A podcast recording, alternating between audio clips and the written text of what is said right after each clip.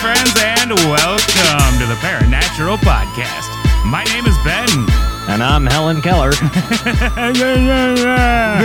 He's Jake. And we are so glad to have you with us tonight as we venture into the subarctic Canadian wilderness and explore the legends of Nahanni Valley, a place better known as the Valley of the Headless Men. Jacob, how you doing tonight, buddy? Good. Good. How are you? I'm doing wonderfully. Well, good. Just fucking wonderfully. Now, who's wonderfully? Shh, don't tell. A weird name. Isn't it? So, So, headless men, you say? headless men, I say. And we'll get there. And we should probably get there with some sort of quickness because this, this might turn out to be a long one. So, a couple of things before we get to it. I'm used to long ones. Heard that about you. yeah. First, if you enjoy the show, don't forget to share the show with a friend or two or 10. Mm-hmm. Or 50. And if you are an Apple user, leave us a five star rating and review on Apple Podcasts. We get to 50 of those, y'all get a live chat. Ah, do it. Second, my source for this episode is the book Legends of the Nahanni Valley by Hammerson Peters. And I gotta tell y'all, this book is fucking impressive. Hammerson? Hammerson Peters, that is the man's what an name. awesome name. I, know, right? I bet his parents let him stay up till like 10.30. When he was three. Yeah. Now, the book covers absolutely everything from all of its various angles. And I've said it before, but never meant it as much as I do right now. There is more to this topic than I can possibly cover on this podcast. So, like always, we're going to give you the highlights. And if you want more, the book is awesome and available on Kindle. So, Cool. All right, Jacob. Shall we cease our overlong lingering in the preamble and instead fill our hearts with valor and courage and sally forth into the meat and taters of the quest laid out before us? Mm-hmm. Let's do this shit. I like that. That is cute. so, Nahanni Valley is located in Canada's Northwest Territory. So, Ah, up by the Yukon and Alaska and the Klondike and all those other well known places that are really cold, really harsh, and not very peoply. Partially due to the legends and stories that we're going to talk about tonight, the Nahanni Valley became a National Park Reserve in 1972. At its inception, the park was relatively small, but has since been expanded to cover an area of about 30,050 square killer goose meters, if you use maple measures, or 11,600 square miles in freedom units. There are a bunch of legends about the Nahanni Valley area. Like all the best legends, they begin and intertwine with the stories told by the native inhabitants of the area. In this case, those inhabitants are comprised of roughly 21 tribes who speak very similar languages and share ancient bloodlines. As a collective, they call themselves Dene. Generally speaking, the Dene lived among the rivers in the lowlands near Nahanni Valley. They avoided the area of the valley proper and tell many tales as to why.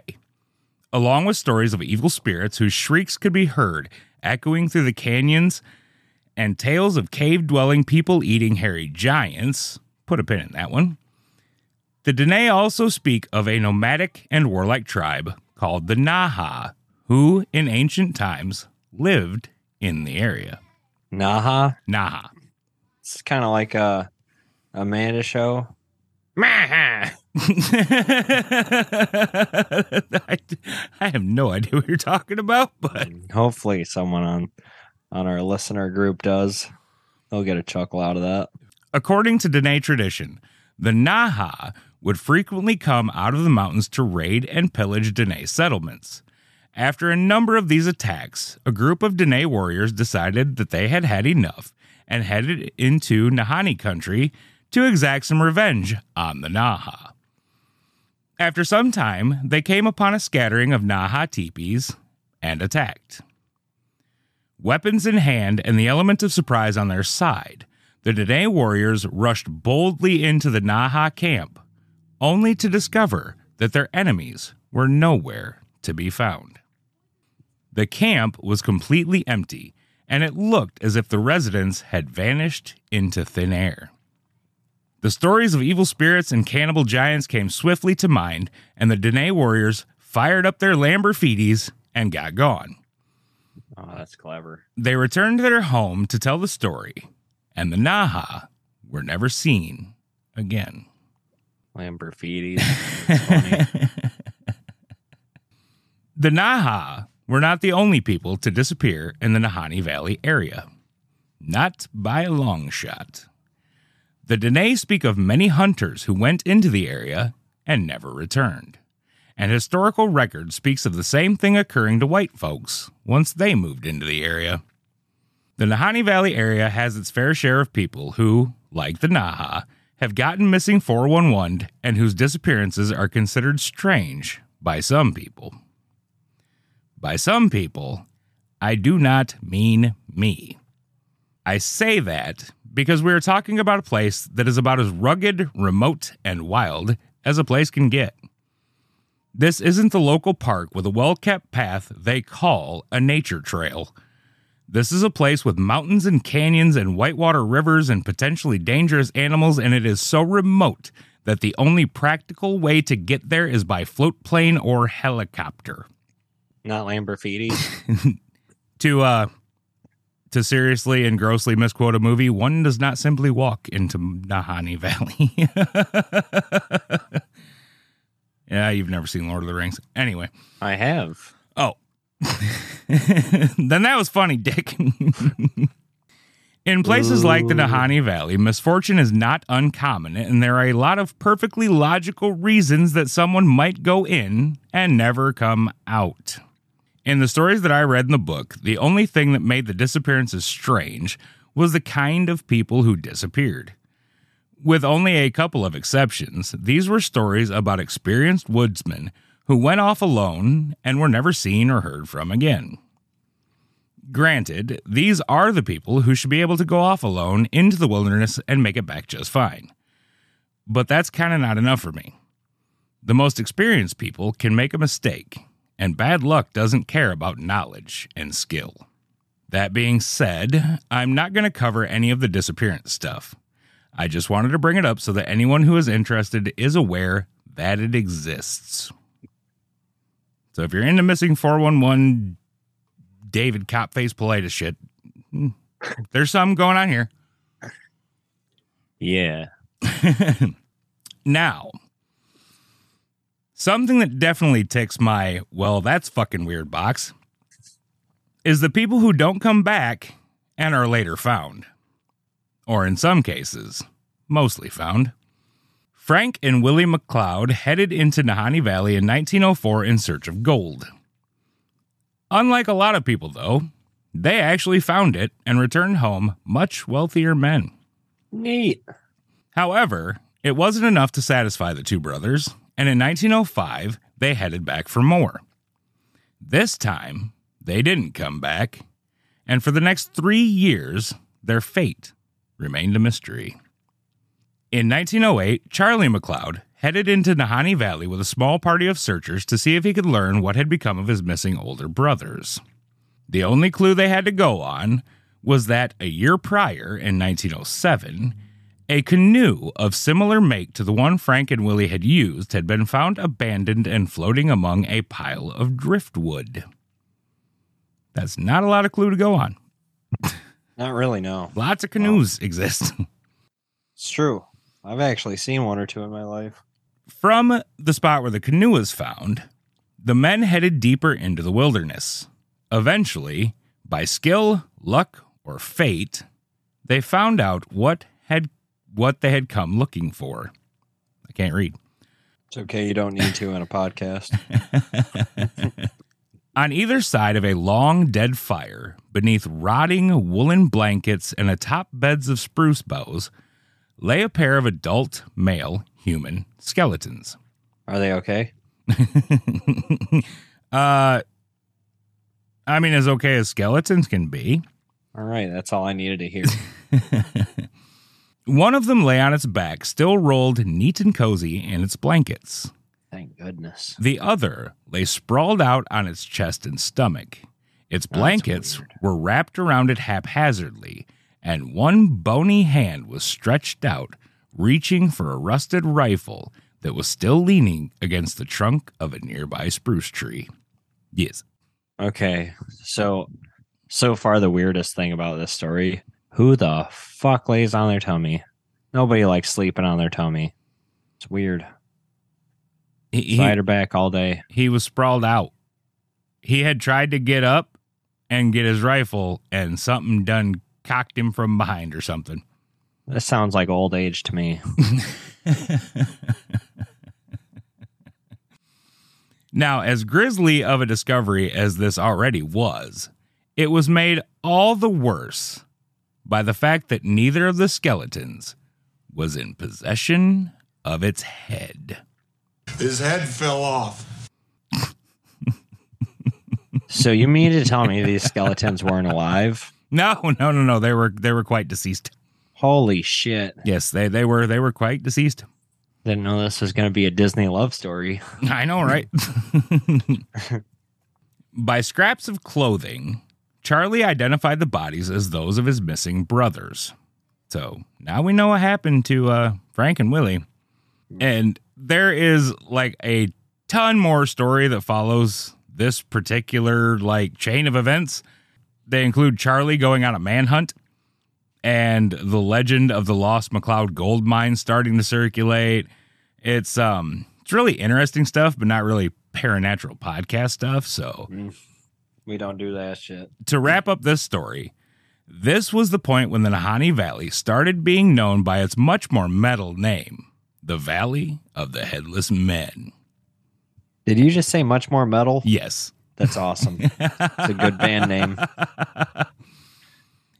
And that is a name that the Nahanni Valley continued to earn. In 1909, a prospector named Martin Jorgensen went into the Nahanni Valley to search for the McLeod brothers' lost gold. By all accounts, he was a big, healthy, well liked, and well respected fellow, as well as an extremely competent woodsman and prospector. It's the nicest way I've ever heard anyone call someone fat. There is little else that accounts of Martin Jorgensen agree on. From here, the details change depending on which version you're reading, and things get a bit muddy because of it. Suffice to say that Jorgensen continued to search for the lost gold, and as far as anyone can tell, never found it. In the fall of 1914, someone, the who depends on which version of the story you're reading, found Jorgensen's main cabin to have been reduced to a pile of ashes. Nearby the burnt down cabin were the remains of the prospector. In some versions, he was found with his guns fired empty. In others, they were loaded and cocked. And in another, they were found with the barrels twisted around pretzel style.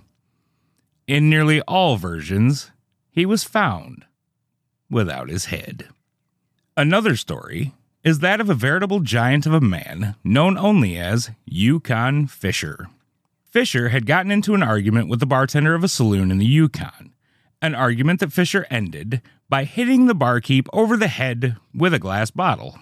According to witnesses, there was a great deal of blood from the incident, enough that Fisher thought he had killed the fellow. Thinking that he was now wanted for murder, Yukon Fisher took off into the bush and spent years living like an outlaw in the wilderness of the Northern Territories.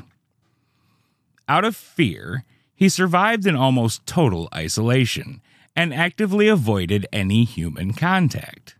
The exception to this was the rare occasion when the bearded, fur clad giant would make a visit to one of the remote northern trading posts. There, he would use coarse alluvial gold to buy a supply of tea, salt, matches, and ammo, and then head back into the wilds. Other than those rare appearances, there was almost no sign of Yukon Fisher. Every now and then, a couple of trappers or some tribesmen would come across the abandoned remains of one of Fisher's unique camps. At one point, a native man who worked as a messenger tracked Fisher down and told him that he was not a wanted man, that the bartender was alive and well and all charges had been dropped. Yukon Fisher refused to believe the man and remained a recluse for the rest of his life. That boy. In 1928, Charlie McLeod, the same one from earlier, was leading an expedition down the Flat River. They were somewhere on Bennett Creek when they stumbled upon the headless skeleton of a giant white man. Next to the body was a 4440 carbine rifle with a badly bent barrel. Okay, okay, okay. Yes. Okay. They found the skeleton Mm-hmm. of a giant white man. Mm-hmm. How do they? How do they know it was a white guy? Yeah. Not a clue. Okay.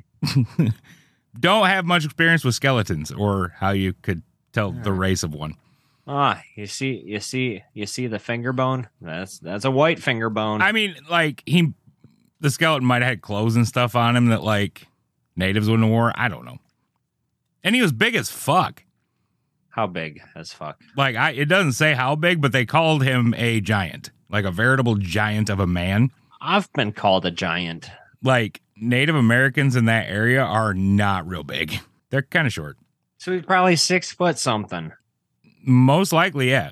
A little fella.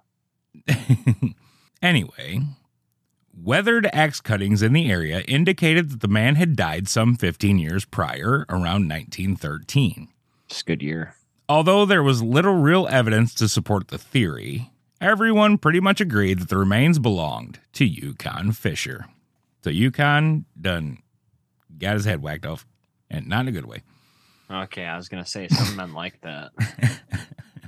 There were others found in the same way. But sans coconut is not the only strange way that unalived individuals have been found in the Nahanni Valley. Two things. Yes, What was the coconut thing? sans coconut. Sans coconut. I like that. That's clever. Unalived. Yes, unalive. Come on now. They're unalive. They're They're also dead. Two less syllables. Well, Dead. yes, it, that's that's. You could put it that way if you're a troglodyte. Dumbass. Two less syllables. I told you I was entertaining myself while writing this. In January of 1922, a trapper named Joe O'Brien left his cabin to check some traps. He told his trapping partner he would be back in eight to 10 days, but yeah, he, he wasn't. About a month after he had gone missing, O'Brien's frozen corpse was found on a rocky shelf at the end of his trap line.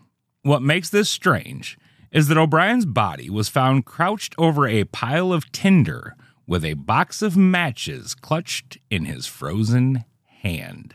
They didn't use them right. But how do you freeze to death while you're lighting a fire? Well, obviously you're not lighting the fire right. I that really blows my mind, dude. Like the guy is like moving trying to light a fire and just fucking flash freezes. Probably was cold.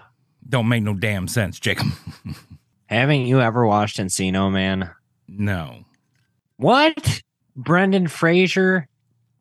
Pauly Silly- Shore, I know who's in it. And you've never seen it? No, I have not. You can freeze so easily. According to a Pauly Shore, that's what we're going with now for evidence. Pauly Shore movies. He's never steered me wrong. okay. Sure thing, buddy. Now, there are other examples of people who were found dead in apparently mysterious circumstances, but I think it's time to roll on to something adjacent to this topic, but a little less dead people or at least less graphically dead people So let's move on to something that is a theorized cause of people in Nahanni Valley getting vanished and unalived. what I'm talking about are the cave dwelling, people eating, hairy giants that were mentioned earlier. you almost quoted a song there. going fifties. People eater, one eyed, one horn flying purple people eater. I don't think they're purple. Oh. whatever. Hairy, one eyed, one horn, hairy headed, hairy headed people eaters. What they are. Okay. These creatures are known by many names throughout the Northern Territories. Mahoney, Tinjarui, and Kushtaka are just a few. The Dene of Nahanni Valley call them the Nakani. No matter what they are called, their description is pretty much the same. They are said to be immensely powerful creatures that are humanoid, but much larger, with a fair number of stories saying they can be twice the size of a man. They have red eyes, long, muscular arms, and are covered from head to toe in long hair. And sometimes they stink. Sounds exactly like a gray alien if I ever heard one. Sure does, don't it? You're full of shit. I am. I am. That sounds like a big feats. That's right, y'all. Big Feets has entered the chat. Sam Squanches. and like, look, if you really thought I was going to get through an episode about weirdness in the Canadian wilderness and not mention fucking Sasquatch, then you are either new here or you have not been paying attention, my friend. You don't know that. now, as you just heard, the Nakani of Nahanni Valley, wow, that's hard to say. The Nakani of Nahanni Valley the Connie of Nahanni Valley. Wow. Who are described physically as pretty much the same as our beloved Sam Squanch. Yay. The only physical difference this, that stood out to me was that the Nakani seemed to have a higher limit on maximum size potential. In descriptions of Sasquatch, a height of 9 feet is uncommon but not unheard of, and 10 feet is rare. In the case of the Nakani, 10 feet is, described fairly often, and 12 feet tall isn't unheard of. This is sounding exactly like the plot to uh, Harry and the Hendersons. I absolutely love that movie. Like, no lie. I figured you would. Just absolutely. It was one of my favorites as a kid. Probably Yeah. half the reason I'm this obsessed with fucking Bigfoot. Story about your kid's first steps involve Bigfoot. Now, the real difference between the Sasquatch and the Nakani is found in their behavior. Where Sasquatch is said to be a shy and elusive creature, the Nakani tend to be a bit more aggressive. No, that's not the right way to put it. Um, homicidal and kidnappy. That's the way to describe it. so, according to legend, the Nakani had a few favorite methods of being homicidal and kidnappy. The first method is probably the most straightforward. If it came across campers while out prowling at night, it would dispatch them as quickly and quietly as possible. Now, there are probably a lot of ways that such a thing could be done, but the one I could think of that would be really effective for a 10 foot tall, unbelievably strong creature would be to just grab the intended victim's head and treat it like a bottle cap. Just right off. Another method used by the Nakani was to stalk traveling natives. They would use the brush as concealment, following along silently and awaiting the chance to grab their intended victim. Other times, the Nakani would be a bit more proactive, and instead of waiting for chance travelers, would instead go to the Dene's camp. Once there, they would employ a few different tactics depending on their goal.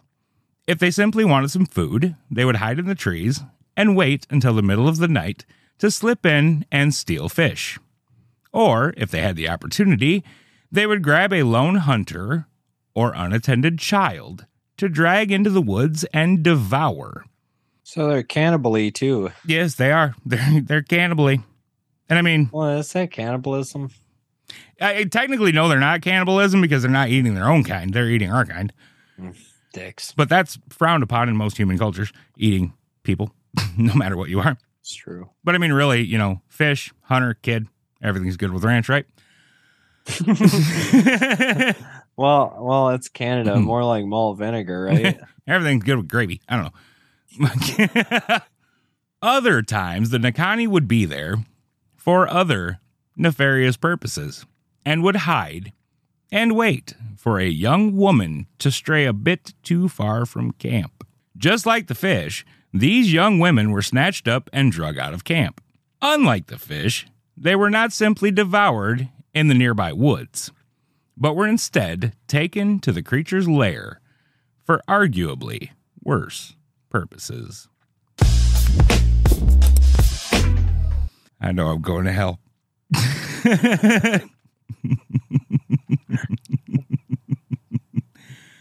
Sometimes the Nakani would get tired of waiting and would try to draw out a victim. It would taunt the village by throwing rocks and sticks. On occasion, it would also whistle and make noises that sounded like human laughter. There are many stories of encounters with the Nakani that span the entirety of human habitation in Nahanni Valley. Stories that I am not going to get into here. Reason being, with a couple of exceptions, they really aren't much. Just so and so saw one over here and one threw rocks at us over there. They're really pretty common Bigfoot stories. And I would much rather talk about the stuff that is more unique to Nahanni Valley. However, before we, we get back to that stuff, there are, like I said, at least a couple of exceptions in the book that I think are very much worth talking about in full. One is about a Dene girl who escapes kidnap, and the other has some parts that are very Ape Canyon reminiscent. If that interests you, I will be diving into those over on our Patreon.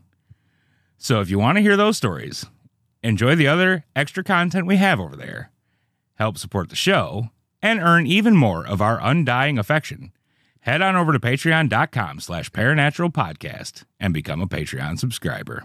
And even get a shout out. Yeah, you will. You certainly fucking will. And I'll probably say I love you. A bunch of times. Yeah. But like specifically the first time you join, I will say your name and the love you words. Yes, indeed. All right. Let's go to the topic of Nahanni Valley wildlife. For the most part, there is nothing unusual about the wildlife in the area. It is exactly what you would expect to see in that particular geographical location and that kind of terrain, for the most part. There are stories, though, that speak of things that are outside the norm, stories that run the gamut of the unusual. To start with, there are plenty of stories of people encountering normal, completely expected animals that are just way bigger than they have any right to be. For instance, nearly every woodsman who speaks of encountering wolves in Nahanni Valley comments on the incredible size that some of them manage to grow to. Are we on Skull Island right now? Could be. Okay. Similarly, many eyewitnesses have spoken of seeing colossal grizzly bears that are described as being around 12 feet tall.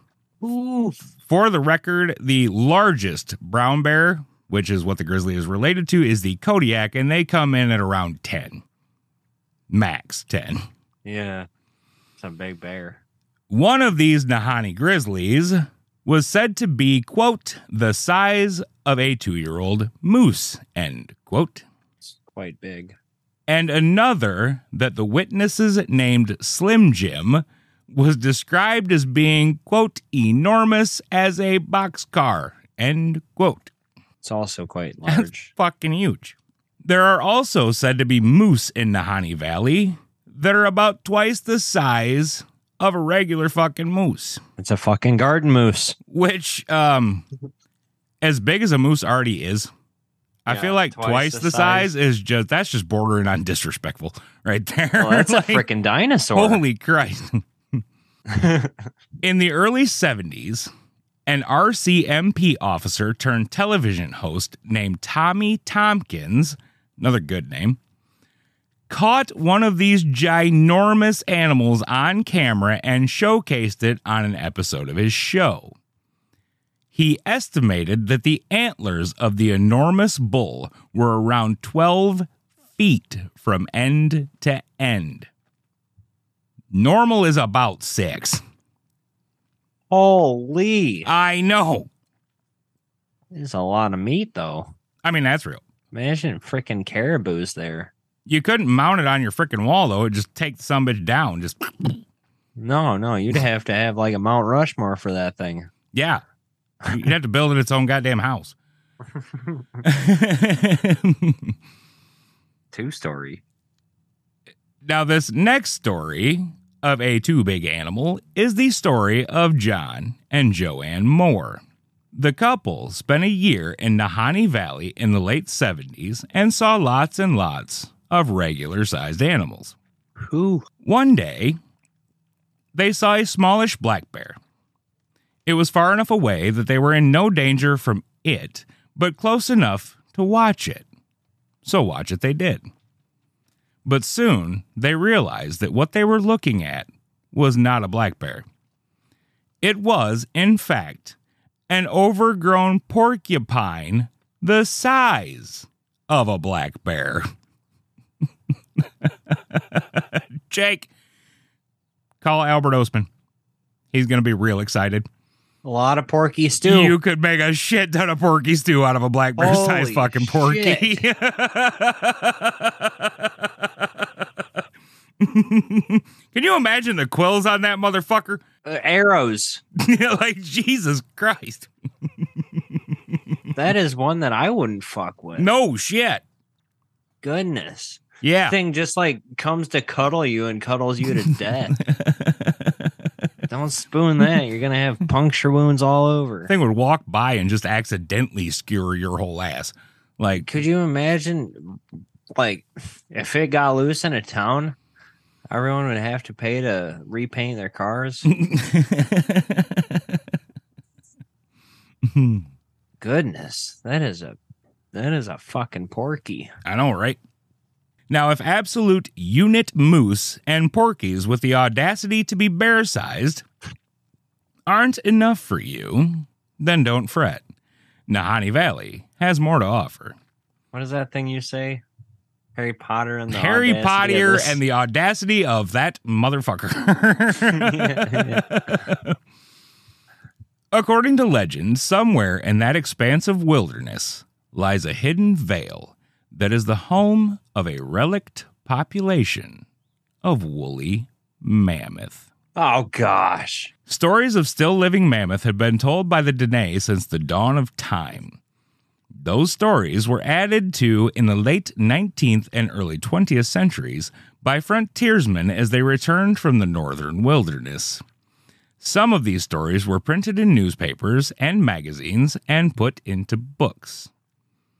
Unfortunately, they were not put into this book, so moving on. Just had to mention the Harry Belafontes. Well, yeah. That's fucking fascinating.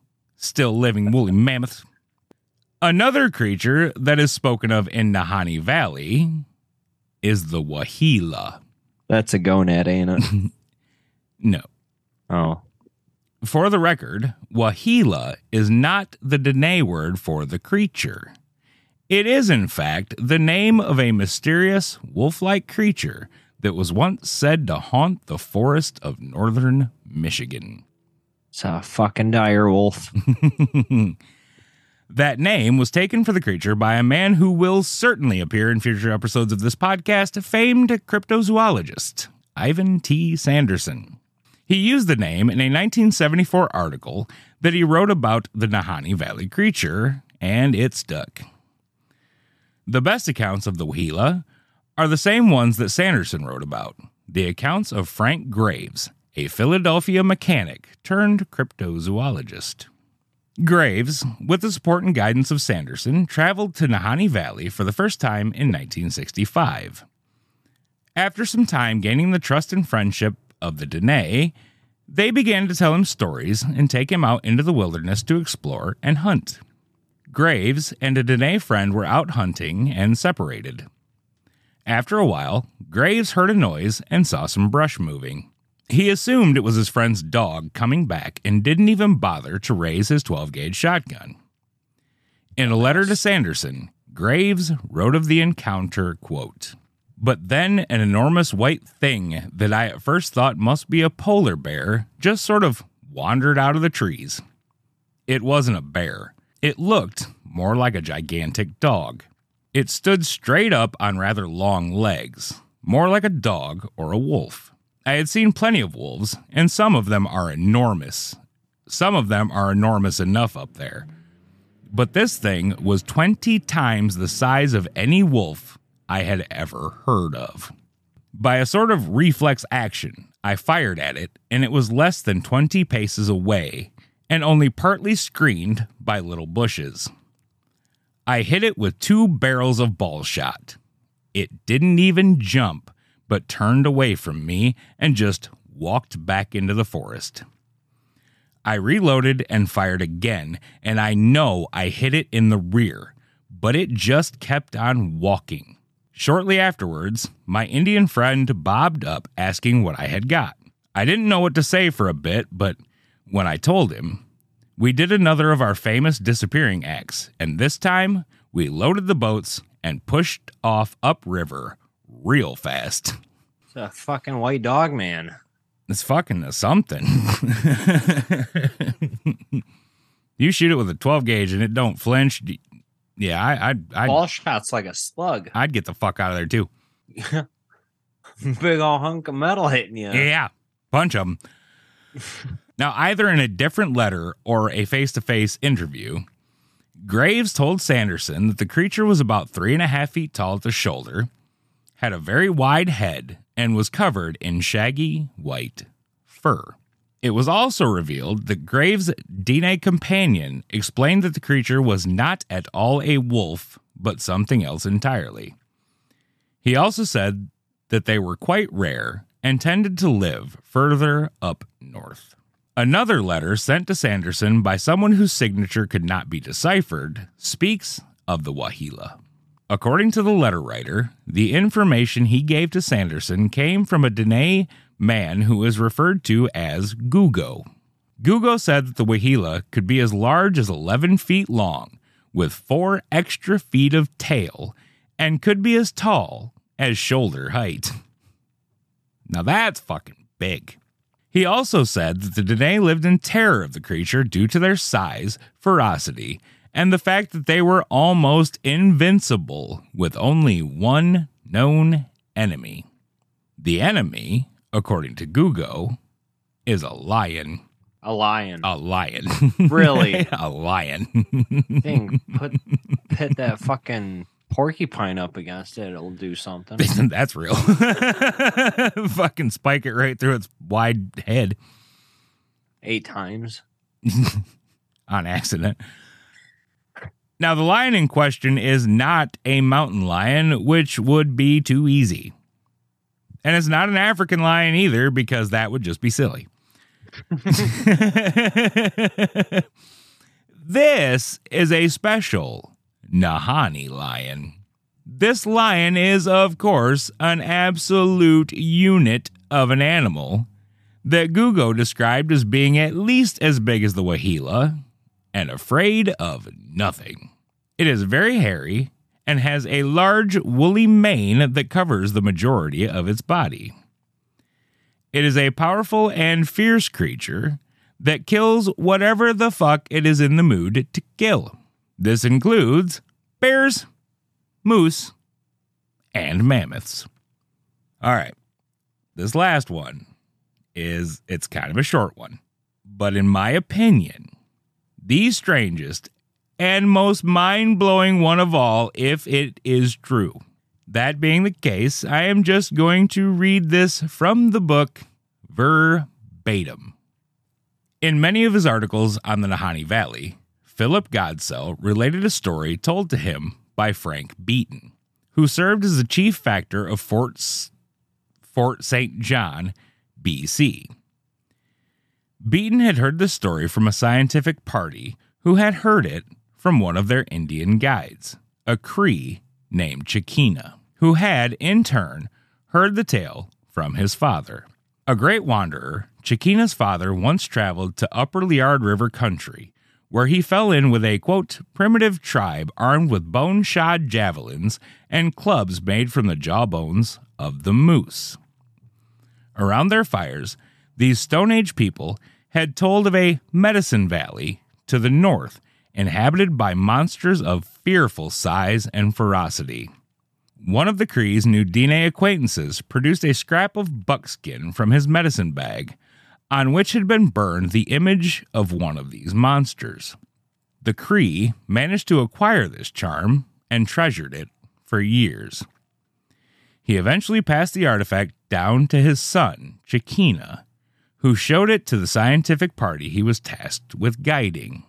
The scientist told an incredulous Beaton that the figure depicted on the buckskin scrap was a dinosaur, drawn in flawless anatomical detail. Jacob, there's dinosaurs in Nahanni Valley. Fucking Skull Island. I almost choked when you said that. I was like, fuck. no spoilers, motherfucker. I should have fucking knew it. Oh, man. Yep. Skull Island, we got dinosaurs, giant porcupines. Goodness, King Kong. Yeah. Mhm. Oh boy. Show Giant anything, buddy. Things. Lions. Lions. Lions. Tigers. Bears. Oh, Oh, my. my. Goodness. Fucking wild bit of story there, isn't it, bud? Has anyone seen the dinosaurs? Like, That was the only account of it in the book. The only one. Mm. No, like I, but like I said, if that's true, to me that is the most mind. I can wrap my head around pretty much everything else said. That one is, if that's true, that's fucking mind blowing. well, so they say back in like the Paleolithic area era, Mm. the uh, amount of oxygen back then compared to like now with all the nitrogen and whatever and the atmosphere that's why animals are getting smaller but like back then they said animals were huge due to the That- uh that only kind of applies to insects. That their size is based on the oxygen content in the atmosphere. are you sure Yeah. Because I insects breathe through their entire exoskeleton instead of just through like a little pair of nostrils like we do. so we got fucking gerbil sized crickets Yeah. And bigger. There were like dragonflies the size of fucking eagles and shit at one time because of the oxygen levels in the atmosphere. There were fucking 10 foot long goddamn centipedes running around. skull island Yeah, Skull Island. and people live in this area Not sort of, kind of. Well there's tribes that live there They live around there. but they don't like live They travel through there if they have to. if they have to. That's Mostly they if. avoid it. I mean, I would too if I had a freaking moose the size of a house. I mean, facts. Like the thing won't even try to kill you; it'll just accidentally step on you and kill you. You either avoid that thing, hunt that thing, or ride that thing. There Yeah. are no other options. You kill that thing, you're gonna have food for six years. Fuck yeah, you are. You kill a porcupine, you're gonna have food for two years. now, one that I didn't mention, but fuck it, we're here. We got a second, and I'm gonna bring it up for a reason. The uh Dene also talk about like giant beavers that live in the area, like six foot long beavers, and in prehistoric times, around the same time as the woolly mammoth, actually, beavers that big did exist. I'm Yeah. not sure if giant porcupines ever existed, but giant beavers fucking did. yeah, ain't no sleeping there. Freaking slapping their tails and shit. Can you imagine how quick they'll take out a treat? Two bites. Yeah.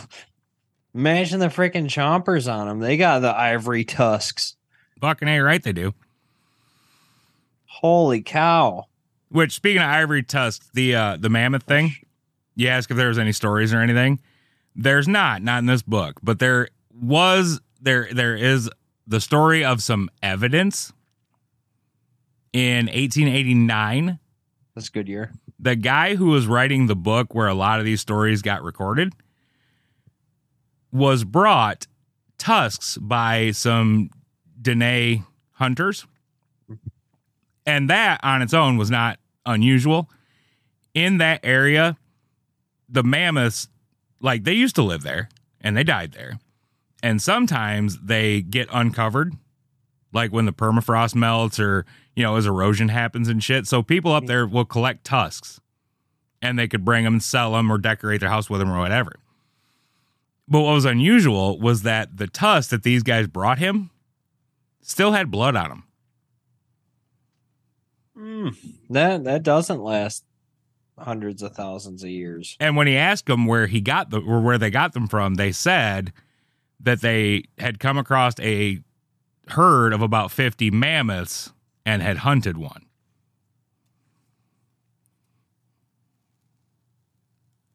I actually recently, not recently, like a year or two ago, I read a story that they actually dug up the most preserved mammoth Mhm.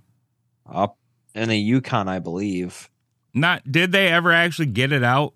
I know Oh, they yeah. were working on it and they were taking their sweet ass time with it because they Yeah, didn't want to hurt it at all.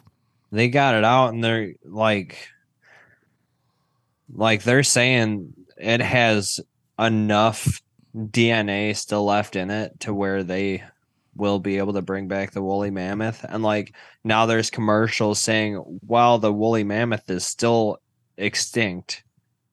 Hmm like they're gonna bring this back. Jurassic mammoth. That's crazy. Yeah. I mean, like, alas, like cold parts of the of the world, I feel are the least explored, other than like the ocean. Oh yeah, for So- sure. So something like this, I feel like it could happen because mammoths were hunted to extinction, and also the ice age. hmm But if they're So, going to exist anywhere, It's gonna be there. a place like that would be home for them. the thing that doesn't make sense to me is the dinosaurs. No, that does not make any sense, which is why Because- like Yeah, because like the terrain and stuff that they lived in, it was a hundred degrees, and like everything was overgrown, so they would always have food and so yes and no. no and yes, actually, They have actually now come across evidence that dinosaurs lived or in birds. lived in climates that were significantly colder than we would have previously thought. Really, Yes. Much like birds live in cold climates, they think some dinosaurs may not have been cold blooded. so what? We got some mammal dinos. Birds aren't cold blooded either. Sure, they are. No, they're not. Sure, they are. No, they're not. Sure, they are. you're Put them in a refrigerator. You're fine. you're cold blooded. I'm hot blooded. Check, Check it, it and, and see. In fact, I have a fever of 103. you knew exactly where I was going with that. sure did, buddy. Sure did. Morocco, what can I say? All right. Any further thoughts on the Nahanni Valley? All right, so we got giant werewolves. Yep. We got bear-sized porcupines. Yep. We got lions Sure did. that are the size of werewolves. oh, again, the lion thing. Mm-hmm. that was I was also going to tie that into the beaver thing and the mammoth thing. There were at one point on this continent in that area during the Pleistocene lions in uh, like I said that area. Like full mane? The American lion. I don't know if it had a full mane, but it was actually bigger than the present day African lion. Lion. I remember reading that somewhere. I just didn't think it had a mane. I thought it looked like a, a great big stripeless tiger. I don't actually know if it had a mane or not. Tigers are bigger than lions, right? Yes? Question mark. I think so. all right, so we got that, got all that stuff. Got woolly mammoths. Yep. Got fucking dinosaurs. Yep. Got Bigfoots. Yes. giant Bigfoots Yes, extra large Bigfoots. That eat people and tear their heads off. Maybe question mark. Yes. Now is everything giant? No, there's regular size stuff there too, Just predators are giant and moose and porcupines. and oh yeah, they can be predators. They don't even mean to. But you see how many dogs they fuck up and beavers. and beavers, and giant beavers. Yeah, goodness. Could you imagine the slap sound with that tail? Holy crap! Sound like a freaking firework. Be like dropping a lifeboat off the size of a ship. So is it like just like a land that time forgot about or what? Maybe. Huh. I don't know. I guess I hate the cold, but like once our Patreon people uh get to it and send us to England, then we can go. We can go hop a plane and head to Nahanni. Yeah. Oh gosh. yeah, I know Yeah, I it's mean- it's crazy stuff, but it's stuff that like honestly you can you can look at and go, you know, maybe like See, there's no pictures of that of the dinosaur and the buckskin, is there? not to my knowledge. No, want to see if it looks like a lizard. see what it looks like. Uh, I mean, I have a million questions, but possible. I just want to know why most of the giant things there are predatory. Because it, it sounds it sounds like like there could be truth behind it, but it also sounds like a scary story. Like Yeah, I I, I get where you're coming from. And this is where your 90 foot Wendigo comes from, huh? nope, further to the east on that one. oh, my bad. This one would be 180 feet. yeah, right. Good thing Wendigos don't live there. Jesus Christ. Dogs up to shoulders on all fours. He is. I want to get a puppy from there. Yeah, right. Put a mastiff in there. You're gonna have you're gonna have a freaking elephant dog. Get one of those puppies, name it Kitty.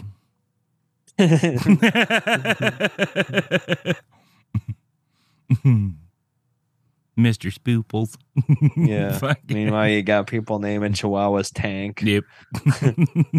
All right, yeah, I don't have any more questions. Why are the people so small? Mm, maybe they're not eating what the bears are eating. Or the moose They need eating, to. Or that porcupine was eating. at least get to be six, seven foot tall, so you have a chance at doing something against freaking two story tall mooses. Fucking Porkyzilla and Porkyzilla, Goddamn. That's exactly what it is. goddamn Moososaurus and fucking.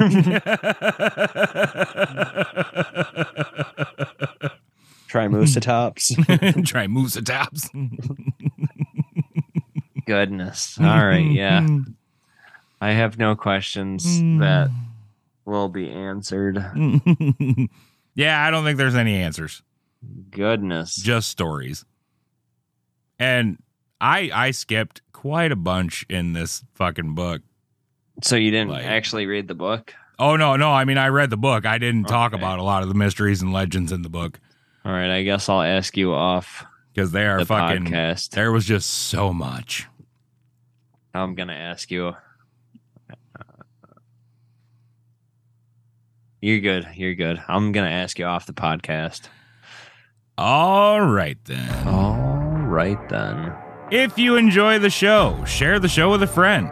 If you do, not only do you help us spread fun and fuckery to the world, but you get the karma bonus of bringing joy to the lives of others. As always, thank you so much for listening. We really do appreciate each and every one of you coming and spending just a little bit of time with the two of us. Until next time, we love you. Good night. Peace out. Oh, good night. Love you.